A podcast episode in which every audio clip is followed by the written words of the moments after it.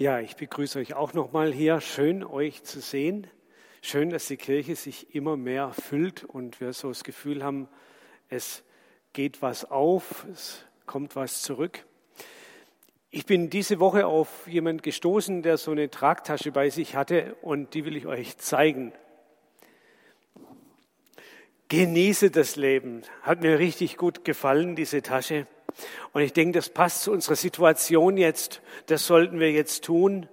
Jetzt, wo die Corona-Pandemie uns allmählich loslässt, wo die Kneipen und die Schwimmbäder wieder öffnen, essen gehen, wieder reisen, den Sommer genießen. Das ist jetzt alles dran. Und vielleicht haben wir als Christen besonders große Chancen, unbeschwert zu genießen.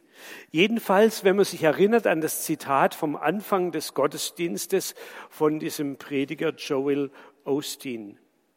Wohlstand ist Gottes Wille für euch, Gottes Plan für dich ist Erfolg. Gott zeigt sich durch Gesundheit, Wohlstand, Glück und Erfolg.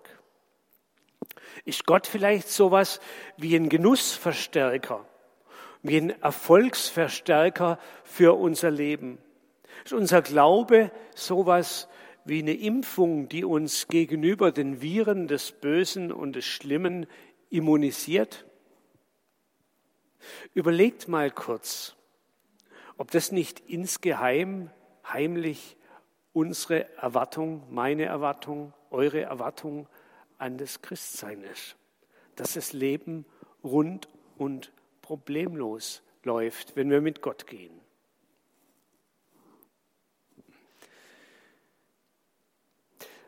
Leider ist es heute gar nicht unser Thema bei der Predigt. Sonst geht in eine andere Richtung.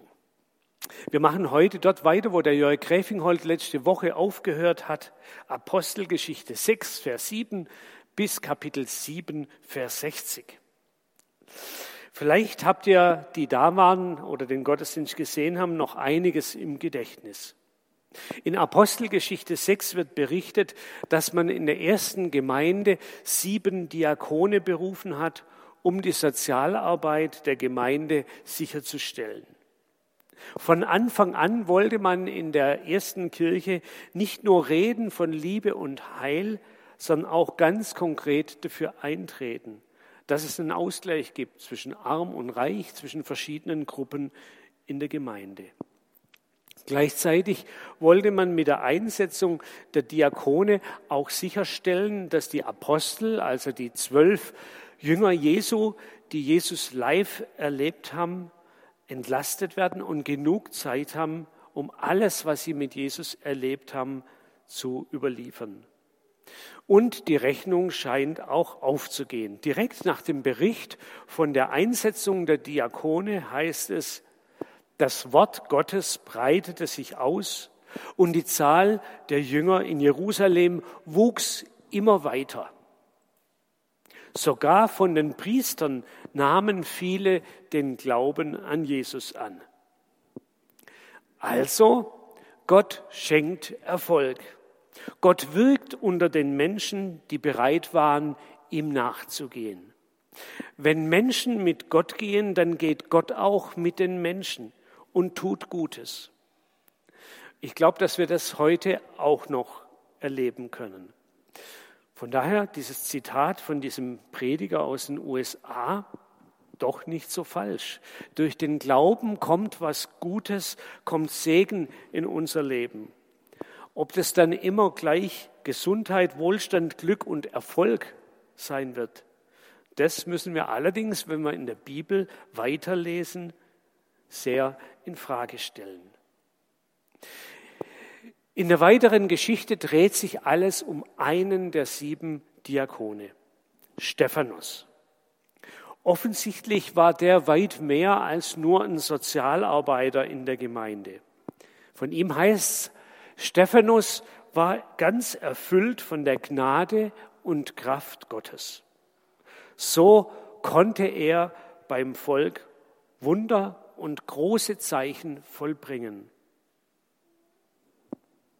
Also was Beeindruckendes ist da passiert. Stephanus war offensichtlich ein Mensch, der erlebt hat, dass Gott durch ihn Dinge tut, die nicht aus ihm selbst kommen. Stephanus hat erlebt, dass Gott was tut durch ihn. Nicht für ihn selber und für sein Wohlgefühl, sondern für die Mitmenschen.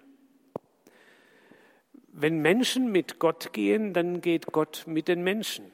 Wenn Menschen sich von Gott zu ihren Mitmenschen senden lassen, dann kann es passieren, dass Gott dort ankommt und Dinge tut, die Menschen nicht hinbekommen. Es kann passieren, dass Dinge passieren, gute, heilsame Dinge, bei denen wir staunend, vielleicht sogar entsetzt daneben stehen und sagen, das war, ich, das war jetzt nicht, nicht ich, das muss Gott gewesen sein. Und es kann passieren, dass auch andere Menschen merken, dass da mehr als Menschliches im Spiel ist. So war es auch bei Stephanus. Das kann einerseits Bewunderung wecken, aber das kann auch für ganz schön viel Stress sorgen. Da traten Leute auf, die Stephanus in einen Streit verwickelten. Stephanus aber redete mit großer Weisheit und in der Kraft, die Gottes Geist ihm gab.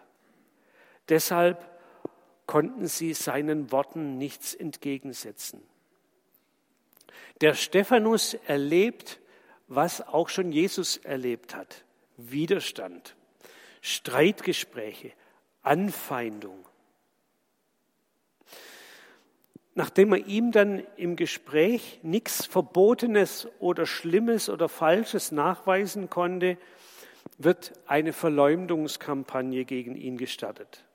Und man zerrt ihn vor den Hohen Rat, vor das Religionsgericht des Judentums, Anklage, glaubensgefährdende Aussagen über den Tempel in Jerusalem und über die jüdischen Gebote. Letztlich Gotteslästerung. Wenn Gott, wenn Menschen mit Gott gehen, geht Gott dann wirklich auch mit den Menschen? Wie konnte es so weit kommen, dass das passiert? Dass ein Mensch, der gerade noch Zeichen und Wunder bewirkt hat, jetzt vor Gericht steht als ein Verräter, als ein Feind des Glaubens.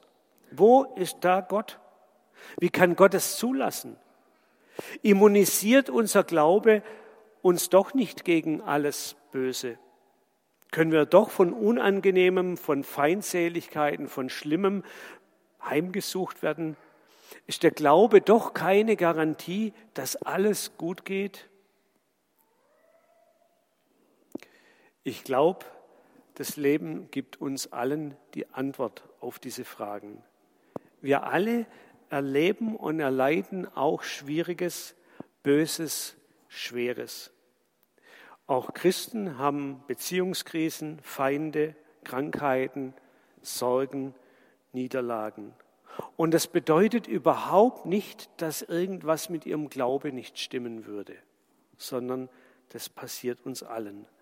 Und auch unser Leben endet tödlich. Und das, was Herr Stephanus erlebt hat, das gibt es in vielen Ländern, in immer mehr Ländern dieser Welt heute auch noch. Christenverfolgung.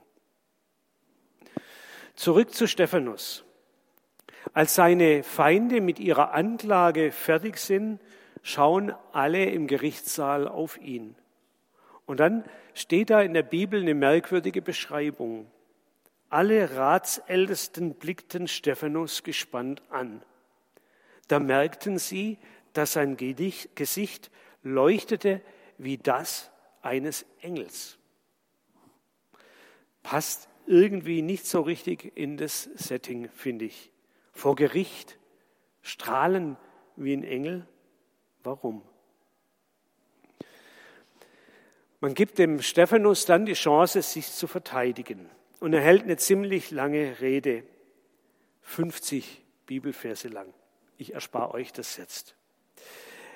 Er erzählt die ganze jüdische Geschichte. Von Abraham über Mose bis zu David und bis zum Tempelbau in Jerusalem. Er beweist seine ganz genaue Kenntnis des jüdischen Glaubens. Und seine Rede endet dann mit einem Zitat aus Jesaja 66. Allerdings ist das ein Zitat, das den Kult rund um den jüdischen Tempel, der seinen Feinden so wichtig ist, ziemlich kritisch kommentiert. Dort lässt Gott durch Jesaja sagen, der Himmel ist mein Thron und die Erde ist ein Schemel für meine Füße. Was für ein Haus wollt ihr mir da bauen? An was für einen Ort sollte ich mich da ausruhen? Habe ich nicht mit meiner eigenen Hand die ganze Welt erschaffen? Mit anderen Worten sagt Gott da, nehmt euren Tempel nicht so wichtig. Gott ist in der ganzen Welt daheim und nicht nur bei euch im Tempel zu erreichen. Danach macht Stephanus noch eine Runde weiter. Mit einigen markigen Worten geht er zum Gegenangriff über. Ihr seid Starkköpfe. Ihr seid nicht am Herzen beschnitten und eure Ohren sind taub für Gottes Stimme. Ständig widersetzt ihr euch dem Heiligen Geist. Gab es jemals einen Propheten, den eure Vorfahren nicht verfolgt haben? Stets haben sie die getötet, die das Kommen des Gerechten vorausgesagt haben. Und jetzt, jetzt seid ihr zu Verrätern und Mördern an ihm geworden. Eine Anspielung auf den Prozess und die Tötung von Jesus. Kam überhaupt nicht gut an. Die ganze Versammlung wird wütend und tobt und dann kommt wieder so ein eine merkwürdige, unpassende Bemerkung in diesem Bibeltext. Aber Stephanus war ganz vom Heiligen Geist erfüllt. Er blickte zum Himmel empor und sah Gottes Herrlichkeit. Und Jesus, der an der rechten Seite Gottes stand, da rief er, ich sehe den Himmel offen und ich sehe den Menschensohn. Er steht an der rechten Seite Gottes. Das war dann endgültig zu viel. Man zerrt ihn aus der Stadt hinaus und steinigt ihn. Angemessene Strafe für Gotteslästerung. Die Apostelgeschichte überliefert die letzten Worte von Stephanus.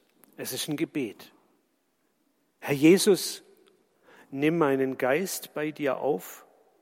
Dann sank er auf die Knie und rief laut, Herr, rechne ihnen diese Schuld nicht an.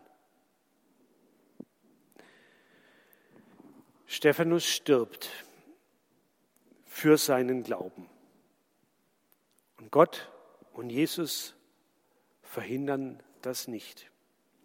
Stephanus stirbt mit seinem Glauben in der Gegenwart Gottes wo Menschen nur sehen, dass da einem das Lebenslicht ausgeblasen wird, sieht der Stephanus eine andere, eine geistliche Wirklichkeit. Er sieht den offenen Himmel über sich, Gott und Jesus Christus, die ihn erwarten, denen er sich anbefiehlt.